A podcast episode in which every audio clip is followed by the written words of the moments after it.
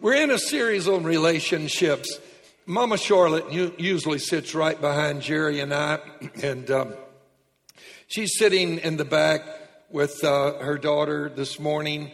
And uh, I just wanted to mention that last night, I, I flew in yesterday from Africa, and it was a long flight, and I didn't sleep much on the plane, so I went to bed early last night. And she left a voice message after I went to sleep, and I didn't get it till this morning. But it blessed me so much. And she commented about the series we're in on relationships.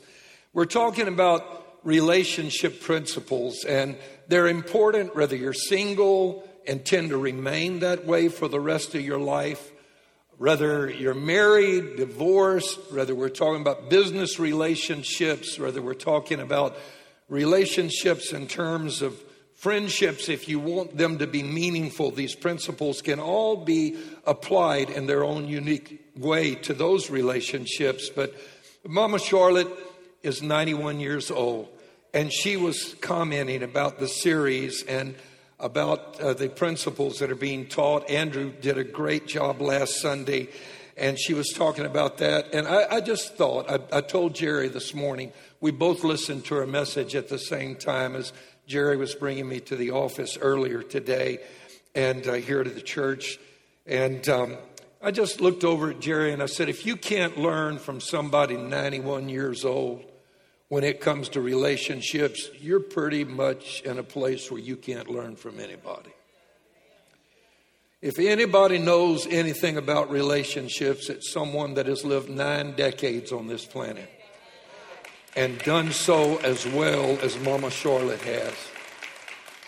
So, Mama Charlotte, wherever you are in the building, I haven't spotted you yet, but we love you and love all of you that are here today. I'm going to say some things I'm going to tell you up front that are probably going to be challenging to a lot of people. And I realize that. I never come to the platform with an intention of calling anybody out throwing anybody under the bus. I don't do stuff like that. And all the years I've been here as your pastor, you've never seen me do that once.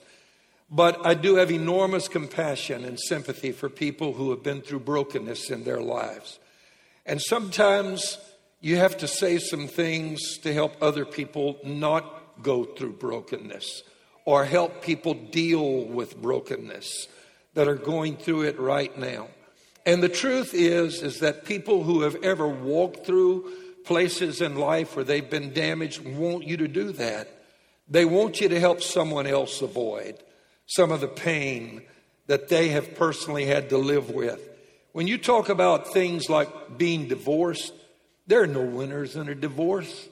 I can tell you after I've been in ministry a long time, Jerry, and I've been married 55 years, and I keep saying that for a reason. I want you to know it is possible. Amen. I realize that in America, one out of every two marriages ends in divorce. I told you a couple of weeks ago in China, it's three out of a thousand. Where marriages are arranged, it's three out of a thousand in China. Now, I said that because I want you to know it's possible for you to, to track through life together with your partner by your side if you choose to be married.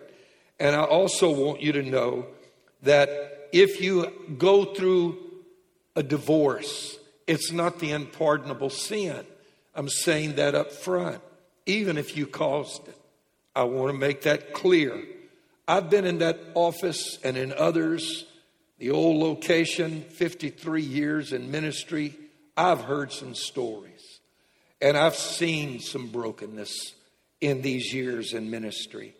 And so I would be the last person to want to get up here today and talk from the perspective of ignoring that pain. I've wept with people who have wept and will probably continue to do so. And some of you in the audience that have lived through some things probably still weep over some of what you've been through or weep with those who are going through it right now or who shall. I would pray that God would raise up a hedge of protection around every family in this church, a wall of fire that the enemy cannot get through. But the realities are. That some of us live in situations that are challenging. And I'm going to turn to a passage of Scripture, and I will tell you in advance that it's going to be a little bit quiet before I'm done today. And it's not because of the fact that I am trying to add to anyone's sorrow, but rather simply due to the nature of the material I will deal with. We relate to it so well. If we haven't been through it, we came from a family who did, or our best friend did, or our brother went through it, or our sister. And I want you to listen to this. It's from Paul's writings in 1 Corinthians 7, verse 12, beginning. But to the rest, not uh, the rest I, let me begin uh, once more. To the rest I, not the Lord, say, if a brother or a wife has a wife who does not believe and she is willing to live with him, let him not divorce her. And a woman who has a husband who does not believe, if he is willing to live with her, let her not divorce him. For the unbelieving husband is sanctified by the wife, and the unbelieving wife is sanctified by the husband. Otherwise, your children would be unclean, but now are they holy. Don't worry, I'm going to try to explain that shortly. But if the unbeliever departs, let him depart. A brother or a sister is not under bondage in such cases, but God has called us to peace. God's called us to peace. I want you to know that you're calling. God's called you to live a life that is fulfilling and that is peaceful.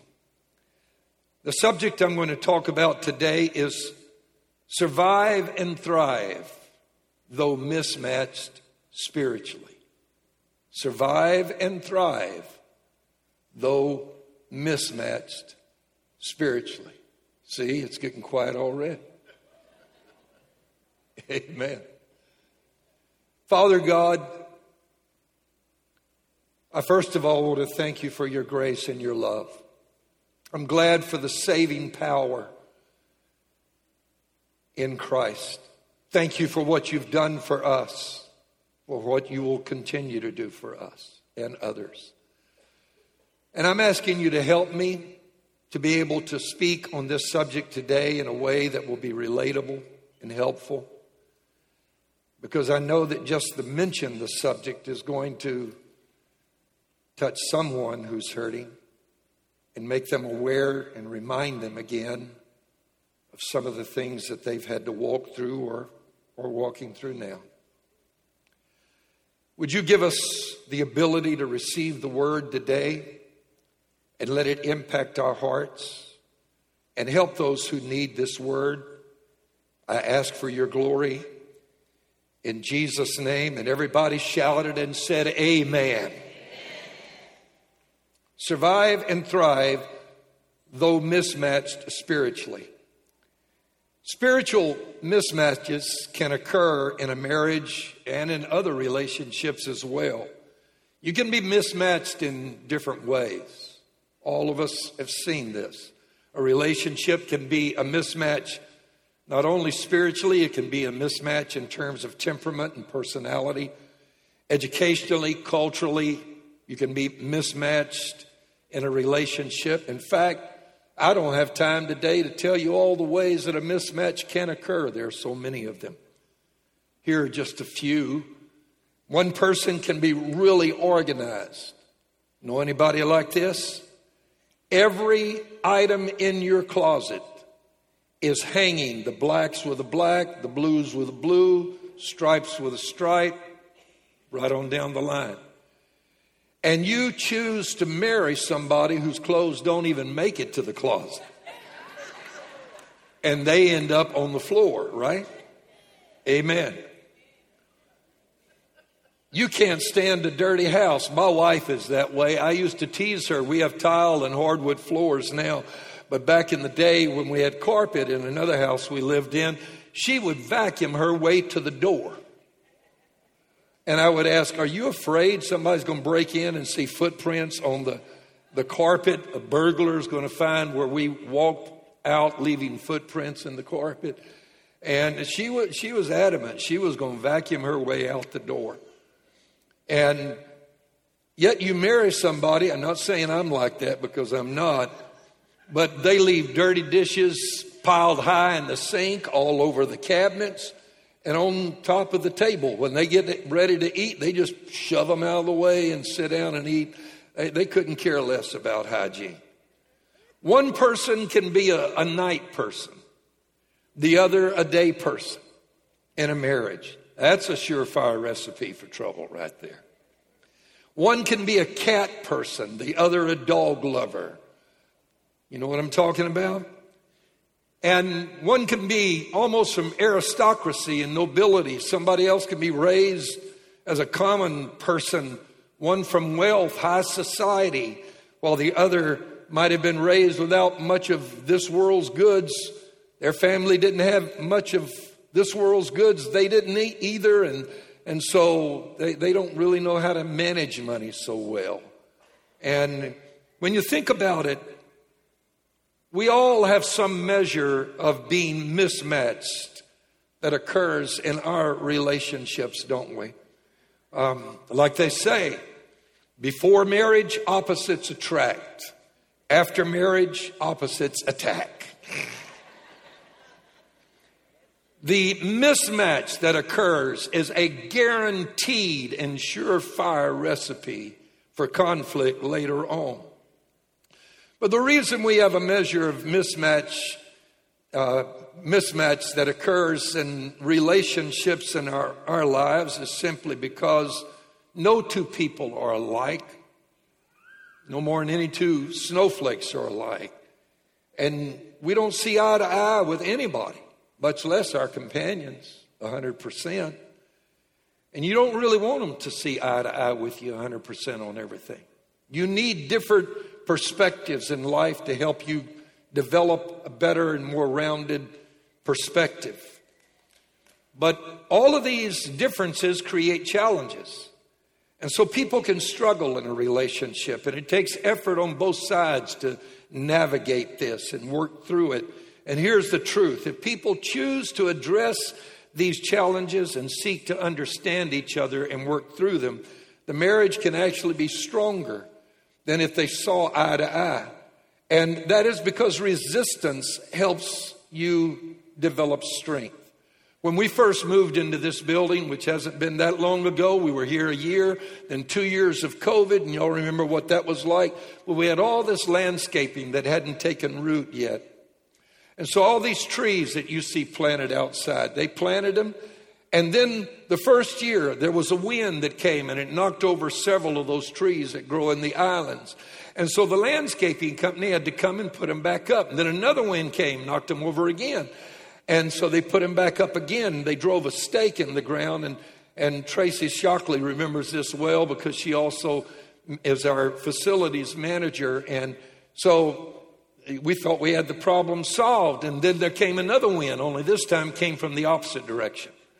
So it fell over in the direction where the stake was at. So they had to go back and pick it up and put stakes in around the trees. And we finally got that solved until these things could take root. And resistance that is meant to topple you if you have a firm commitment to each other can actually strengthen that relationship like those stakes driven in the ground. I'm going to make this work. Statistics actually tell us that 23, at least 23% of all Christian wives admit that they are mismatched spiritually in their marriages. We don't have the statistics available for men, Christian men, but I would bet that would be an interesting survey because my guess is as many men feel that way as, as women do. They're in the same dilemma. And here's what's interesting about that God's ideal is that in what is beyond any doubt, beyond any debate, the single most important area of your life, and that is in your relationship with God. God's ideal is that you should be matched spiritually with your companion. You should be matched spiritually. Nothing is as important as your relationship with God. Nothing. Doesn't even come close. I mentioned Mama Charlotte being 91 years of age. We actually had a couple in the church years ago at the old location that were 105 and 104, respectively. And they lived a long time. But you know, sooner or later, every one of us are going to come to the end of our life here. And as they say, we're going to shuffle off this coil and we're going to leave others to carry on the fight behind us. And you know what happens when you get into eternity? You will be there 91 years, and then you're going to be there 91 times 91 years, and then 91 times that. And if for no other reason than this, that you live forever, and here your life is very short, your relationship with God matters more than anything else you've got going on in your life. Amen. But even there, mismatches occur. In our text, the Apostle Paul warns us about this, talks to us about it, gives us advice on how to deal with it. In 2 Corinthians 6:14, he even says, "Do not be unequally yoked together with unbelievers, for what fellowship has righteousness with unrighteousness. And what communion has light with darkness. And this refers to the Old Testament prohibition in the law of Moses in the book of Deuteronomy 22 and verse 10, where it says, You shall not plow with an ox and a donkey together. Now, there was a reason for this law. It might seem like God is nitpicking here, but He isn't. These two animals have different strides, their legs are different lengths. Their gait is different.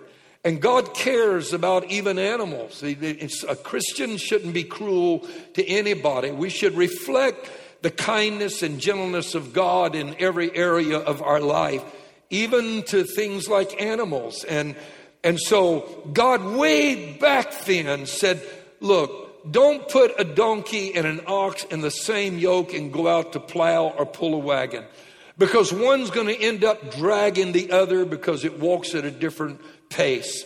And the other is going to be pulled along and always hurrying and made to feel uncomfortable, and it's tough on both of them.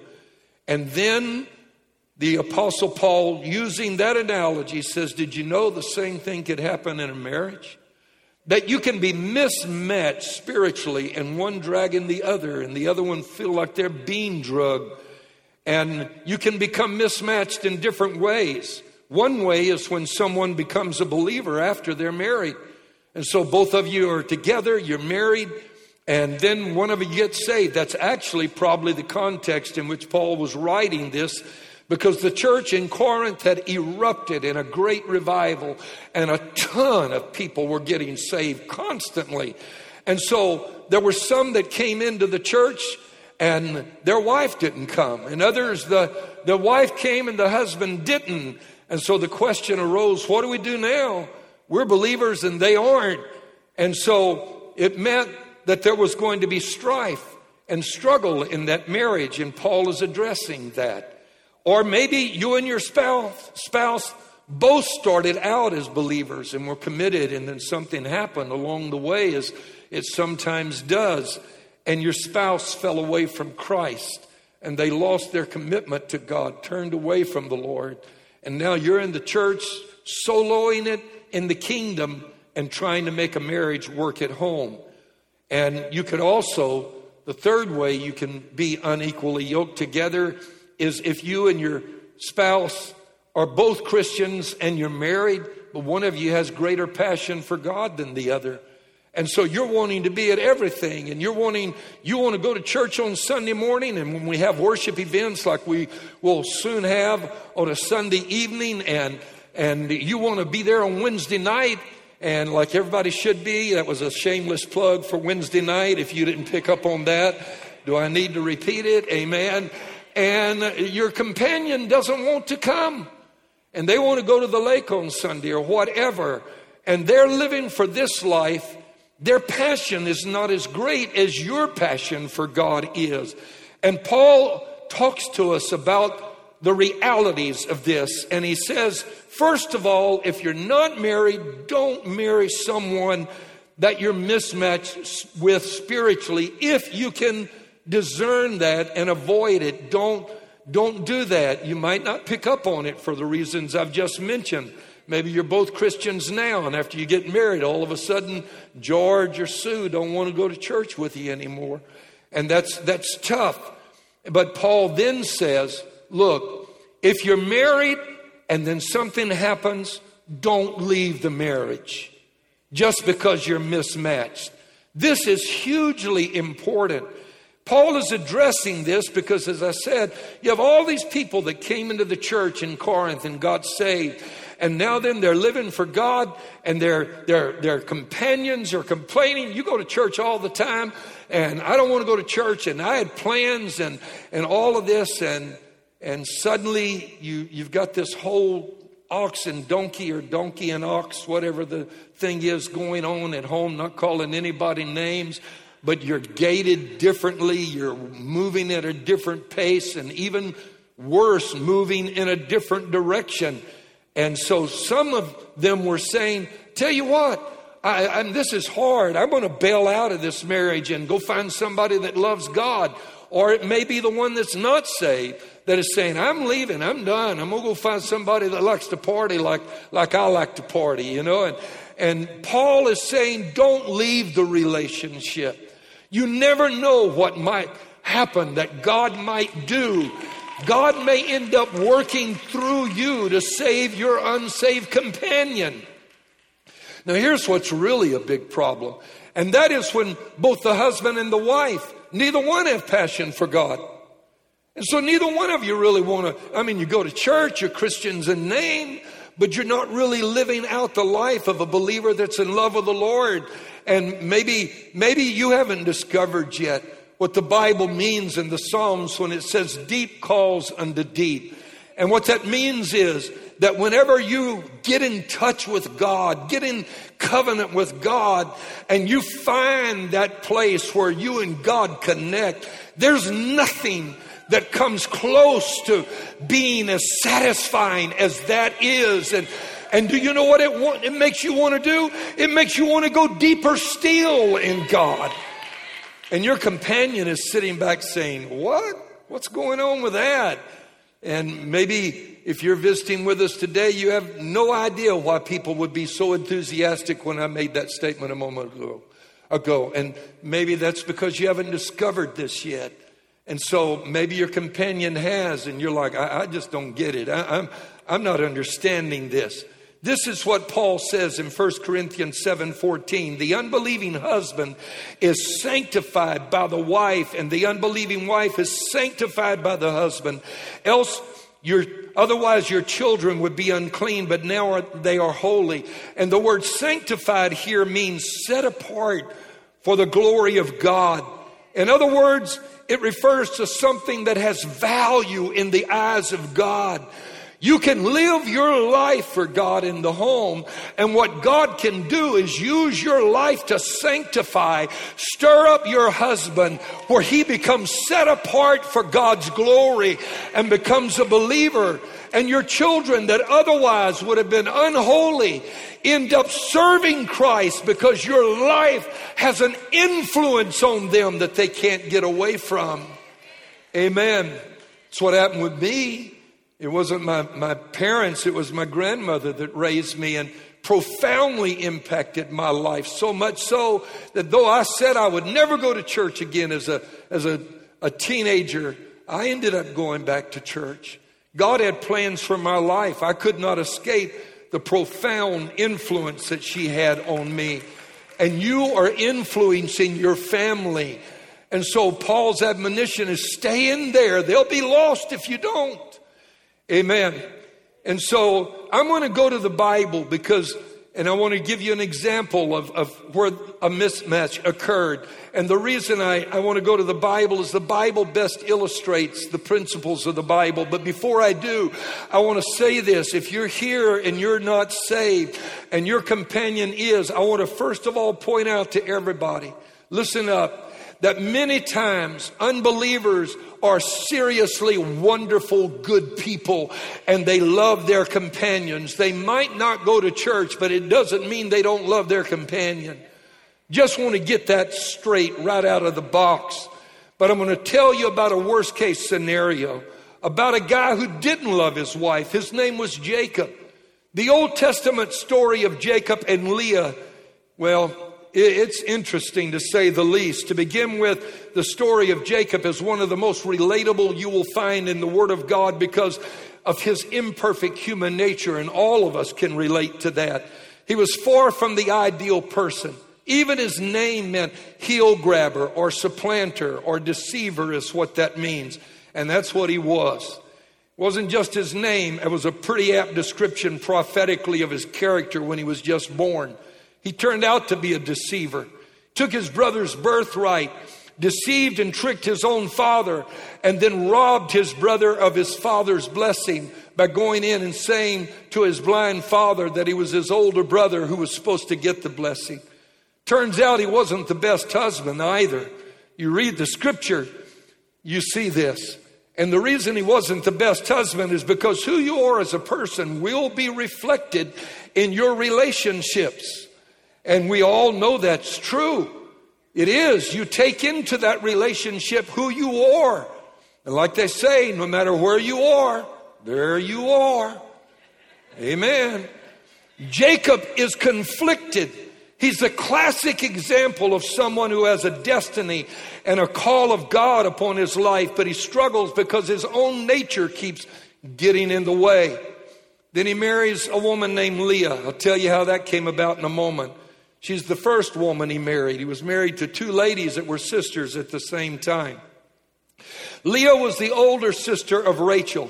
Rachel was the woman Jacob really loved. Their dad, the dad of Rachel and Leah, tricked Jacob into marrying Leah first. And when the wedding was over, then Jacob married Rachel.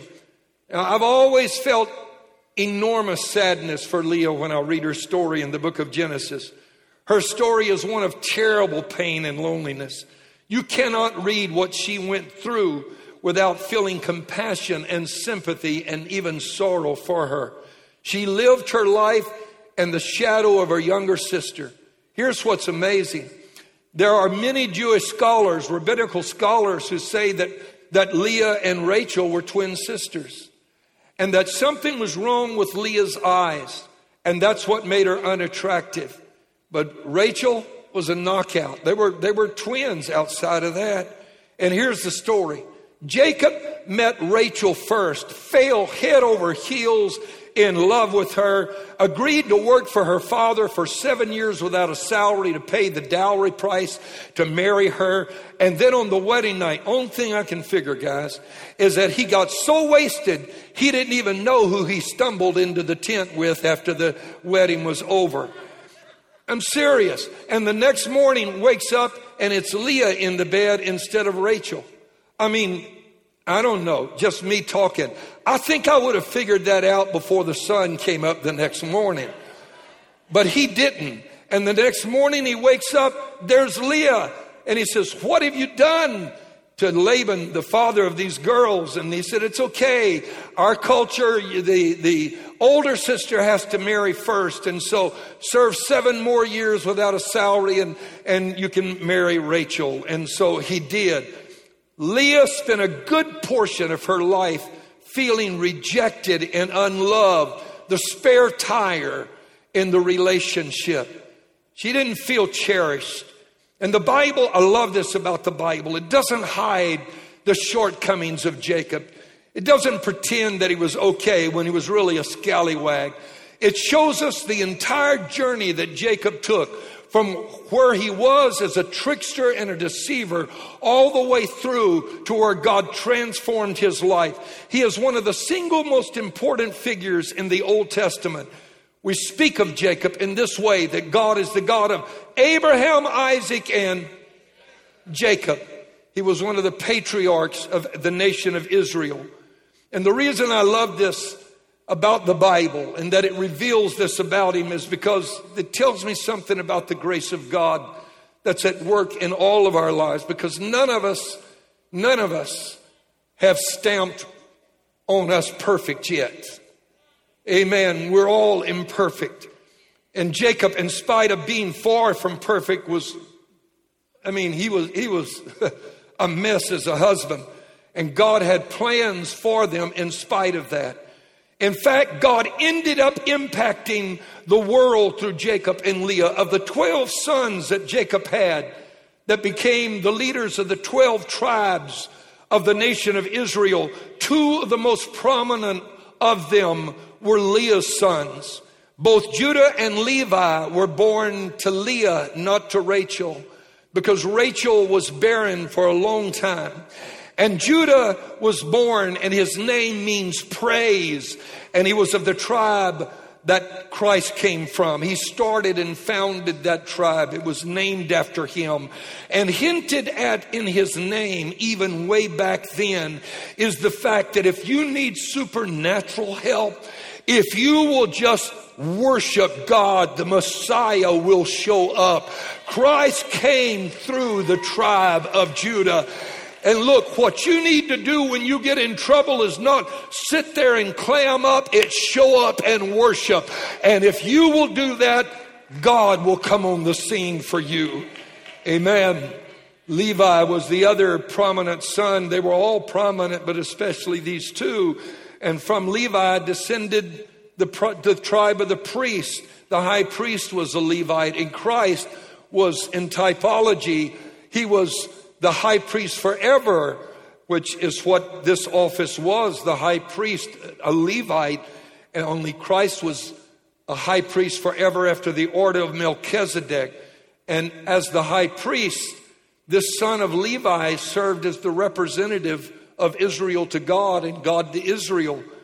Now, I mention that because, in spite of there being a mismatch, God used this marriage to impact the world and some of you feel like, man, I don't know what I'm going to do. I mean, I'm struggling.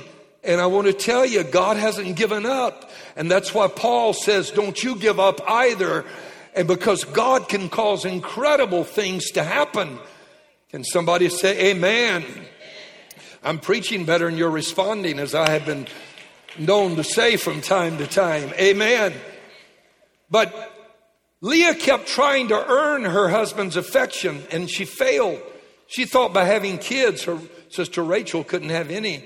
She thought, I'll win my husband's devotion. I'm going, to, I'm going to give him many sons.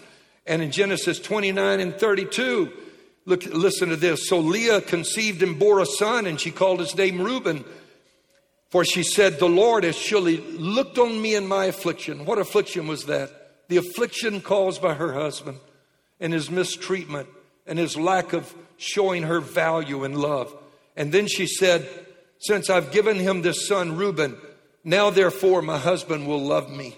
She thought she could earn her hus- husband's love, but, but she never did. And here's the good news is that somewhere along the way she got tired of standing on tiptoes. And she found in God the fulfillment and the happiness that she wasn't getting from her husband. And she had a, this when she had her son, uh, Judah. And in Genesis 29 and 35, the scripture says she conceived again and bore a son and said, Now I will praise the Lord. I'm not going to live on tiptoes anymore. Therefore, she called his name Judah. And she stopped trying to earn the affection of a man that wouldn't give it to her. And she gave that to God. And you know what? She found in God the fulfillment that had been missing her entire life. And this is important because I see families all of the time where the spouse is saying, My husband doesn't give me fulfillment, or the wife is, is or the husband is saying, My wife doesn't fulfill me. And you know, here's the truth there is not another human being on the face of the planet that can feel that emptiness that only God can feel that is inside of you. And you shouldn't try to make somebody feel that emptiness for you. They can't. You're going to have to turn to God someday if you're going to find the sense of completion that you need in your life. Amen. It's unfair to a husband or to a wife to expect them to fulfill you when they can't. They can. They're, they're, it's not humanly possible. They're only a human being, and only God can go beyond that to really feel the emptiness created because you were born in his likeness and in his image. And until you connect with him, you'll never be content in life, period. And so she watched as Jacob was transformed. She reached a place of contentment in her relationship with God. And she watched as Jacob went from being the heel grabber, the deceiver, to a place where finally, you know what happened? Even God said, He's changed so much, I'm changing His name and changed his name from Jacob to Israel because the word Israel means prince. And God says, like a prince, you have power with me and with man. Now, mismatches don't just occur in marriage, but they occur in other relationships. I've seen mismatches between parents and their kids. Kids don't want to go to church, and parents are foolish enough to say, I'm going to go to church and y'all stay home. You don't do that on Monday morning when it's time for them to go to school, do you? I'm going to go to work and let you stay home because you don't want to go to school. And after all, I don't want to force it on you. Oh, heaven forbid. You better force it on them. They will come knock at your door if you don't send them to school. The authorities will because they realize that there is a need for education in your child's life if they're ever going to be com- competitive in their career and in their future. I want to tell you what else is needed. They need God in their life because someday they're going to have a wife or a, a, a husband and they're going to have children and they need to know how to raise their family in the fear of God. Mismatches can occur between coworkers and business partners and a host of other relationships. And I'm just about done, but as I finish right now, how do you make a relationship work that is mismatched spiritually? because they're all over this building today. One of those three things that I just mentioned a while ago as to how you can become mismatched. I bet you know somebody not far from where you're sitting that is in a mismatched relationship, and I'm not calling anybody out. I want to teach you how to live with that.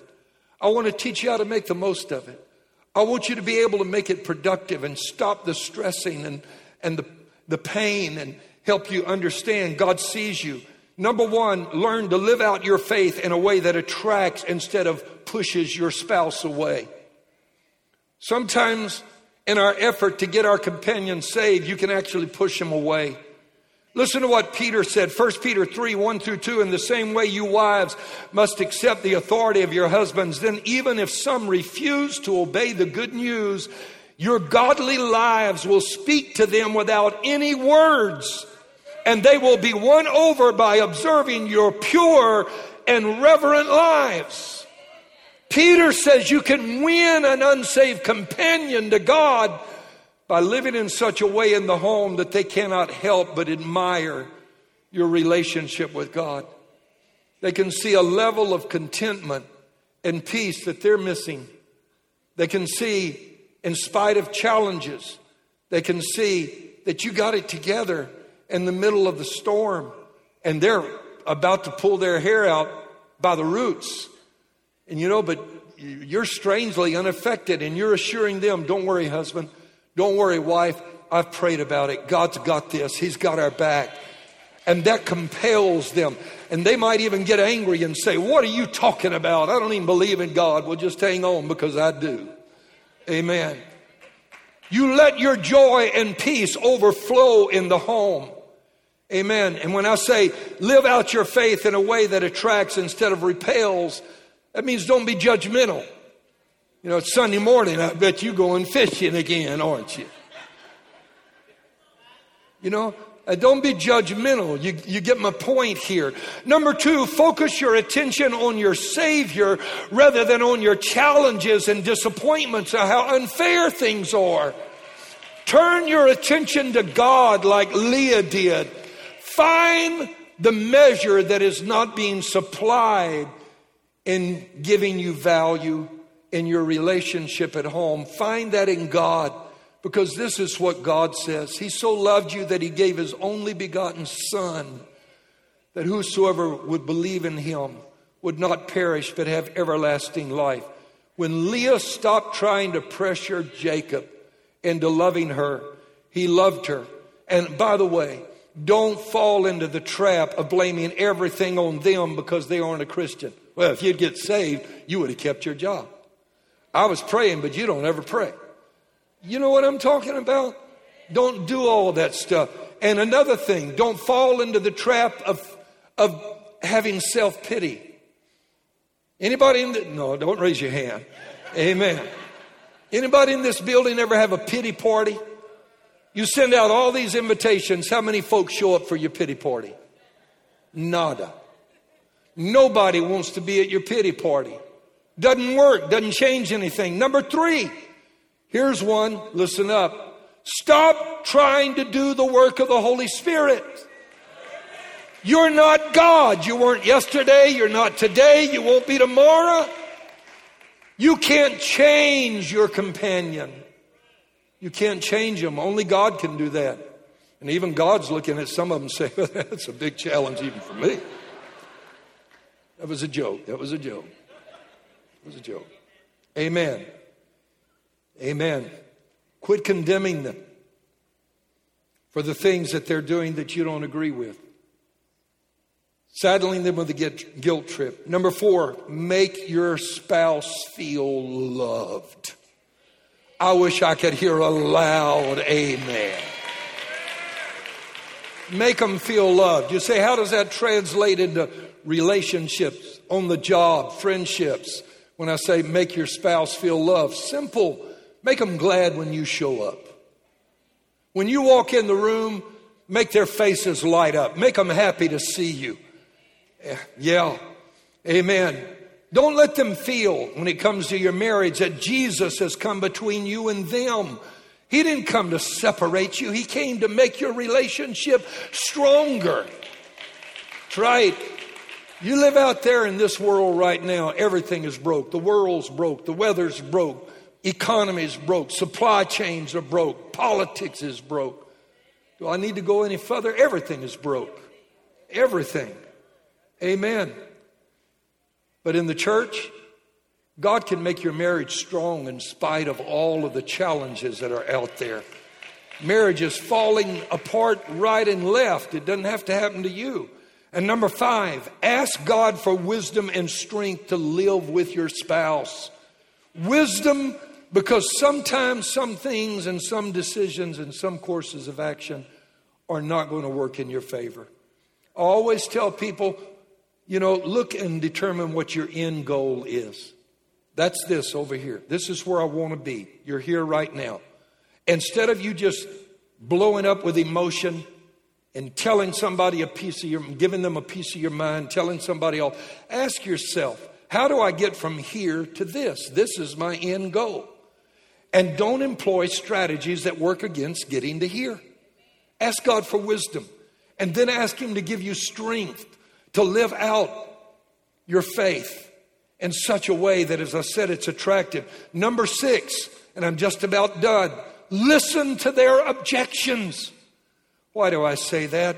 It is because many times when you look at what's going on, they have an objection, a reason that they're not in church, that they're not serving God. I want you to understand this. For a man not to be saved is abnormal. That was not the state he was created to live in. You were created in the imago Dei, the image of God. You were created to be a child of God, to be a worshiper. Everything else in life worships God. Only man chooses to be obstinate and rebel. Only man. Amen. So why is this person that you're living with not serving God? Well, it could be a number of things. And it's your responsibility to try to figure it out. And when they try to tell you, don't shut them down. Well, you're wrong. Uh, that's stupid to think that. No, that, that, that's guaranteed to backfire. No, instead, try to figure out and discern what the reasons are and get them to open up. Could be they were hurt in church years ago. Because there are no perfect churches, you know that, right? And if there was, you and I couldn't go to it because we're not perfect. So, all of us unperfect people, let's leave right now. You get my point? But people will fixate on something like that. Church is full of hypocrites. Yeah, but they're closer to God than you, than you are. They're at church this morning. Amen. Now, don't say that to them either. That won't work real well. Amen. But you can think it. Amen. This is a hospital. That's what this is. Broken people go to church here.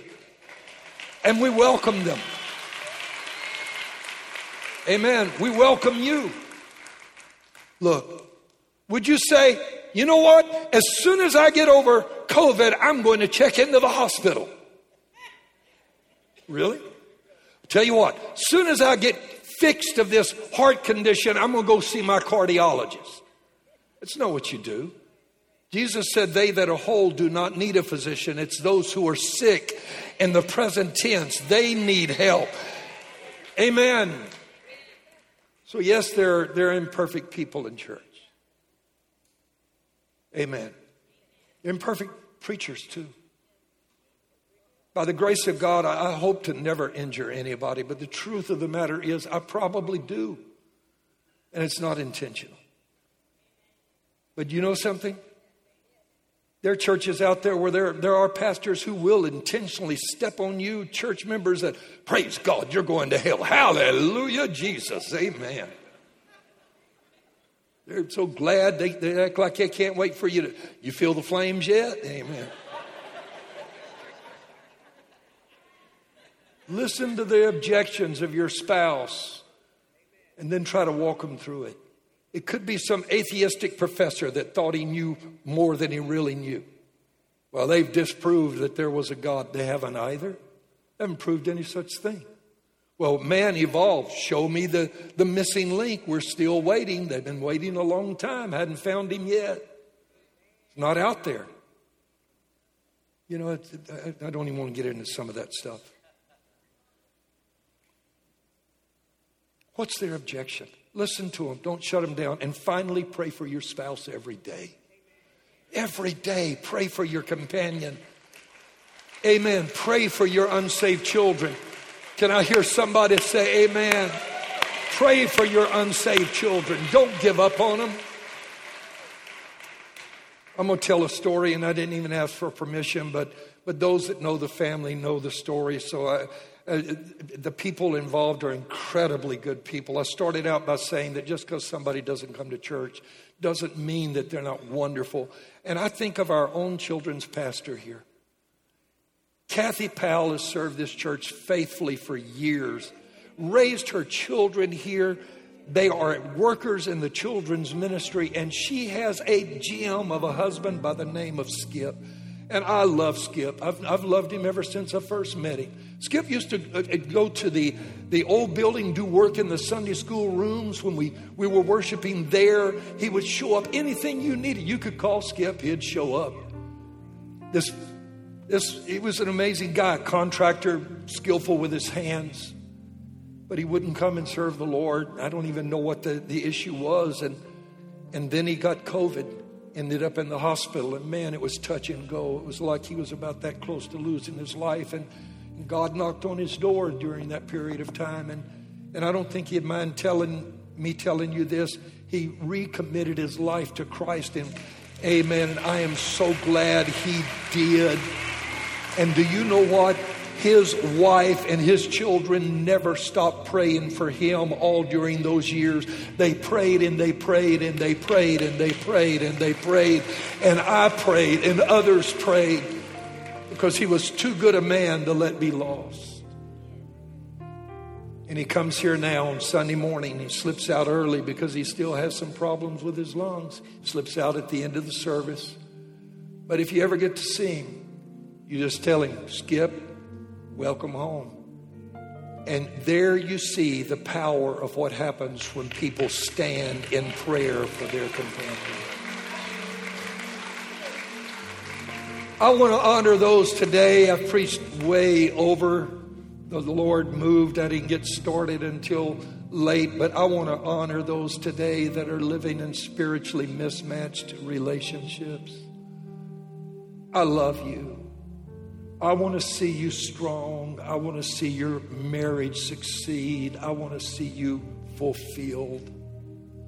I'm praying for you that your companion will either give their heart to God if they're away from Christ or come back to God if they allowed their passion to grow cold. Or if your passion is stronger than theirs, that theirs will ignite and that you will be matched with somebody who runs the race at the same pace you run the race. That you will be married to somebody just as fervently in love with God as you are. I pray that. Would you stand with me right now? Prayer counselors, please come.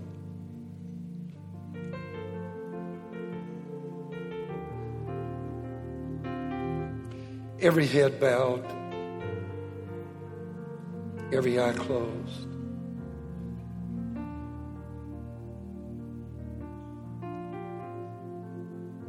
Who here today needs Jesus in their life? Raise your hand right where you are. I need Christ. Pray for me, Pastor. God bless you and you. Keep raising them. You. God bless you, sir. God bless you. Keep raising them. God bless you. I see those hands all over the building. Amen. God bless you. I see your hands. Is there a husband here that whose wife has been faithful to the Lord and, and you're not serving God? And now is the time for you to make a decision too. Or is there a wife whose husband has walked out this walk of faith alone? and you need to give your heart to Jesus. I want to pray for you right now. Father, in the name of Jesus, I pray for every person that raised their hands and even those at home that need Christ and others where you're dealing with right now, people whose passion for God has grown less than fervent as it used to be, not as strong as it once was. And God, I want you to save, first of all, those who need salvation and rekindle the spark and the flame of commitment in those who've allowed their commitment to fall into decline. And stir them up, Lord. Let them be passionate about you. Let them know you and the fullness that only comes from knowing you. We surrender our hearts and our lives to you now. Be Lord and Savior of our lives from this day forward and forevermore. And everybody shouted and said, Amen. Let's give the Lord an applause and at the same time welcome everybody that just prayed that prayer. If you prayed that prayer with us, look on the screen. You will see in just a moment, you will see a number you can text or you can capture the QR code and you can let us know any of those three things. You can text any of those three words. Or if you really want to go forward with your relationship with God, do three other things. Get baptized if you've never been baptized. Number two, be filled with the infilling of the Holy Spirit. Number three, become a disciple. And they're going to put right up on the screen right now the word join. And if you will text to that number right there, you can join us in a daily devotional, and every day you can go to the foot of the cross together with 2,000 other families. And we study the scripture together. And you know what I want to do now? I want every family that would like for their family to be covered by the grace of God to come forward right now. Come. You want your family to be covered by the grace of God? Come. I want to pray for you.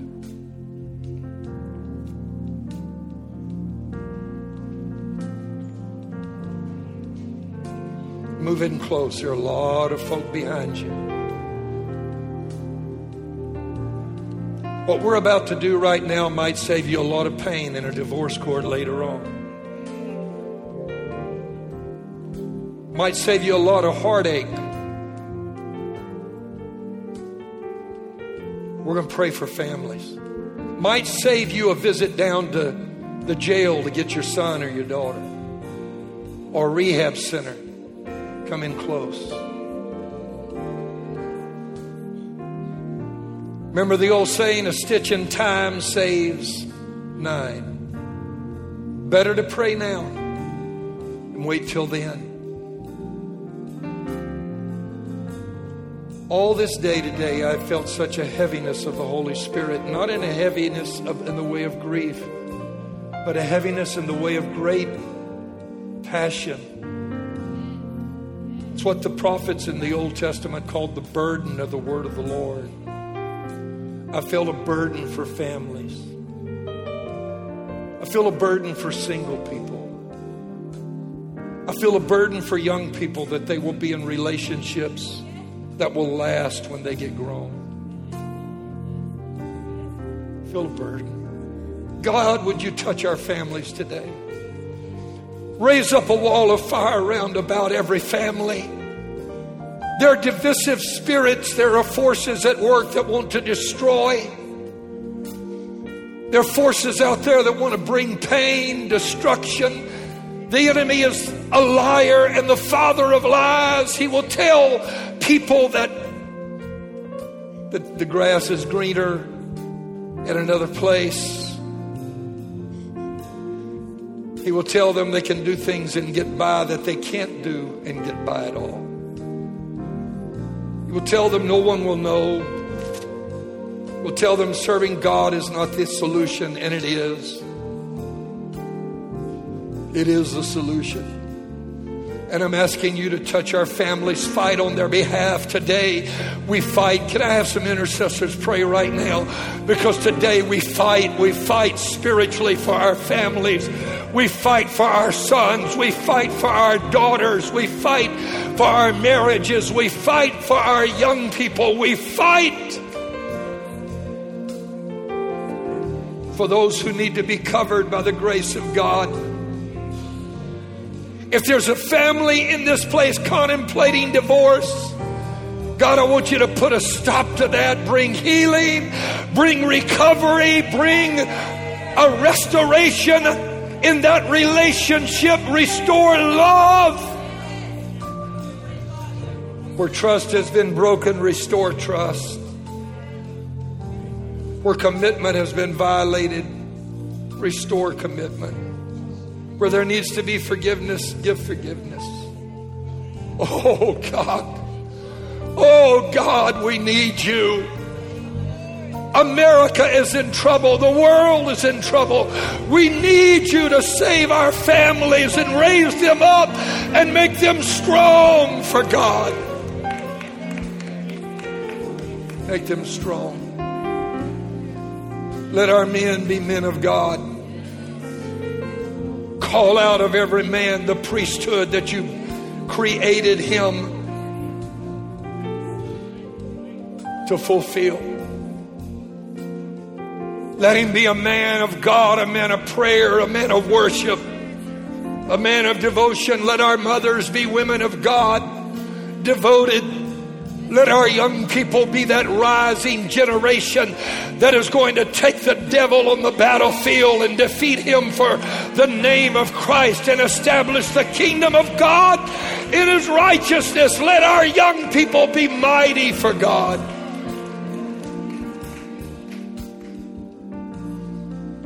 Let them be strong.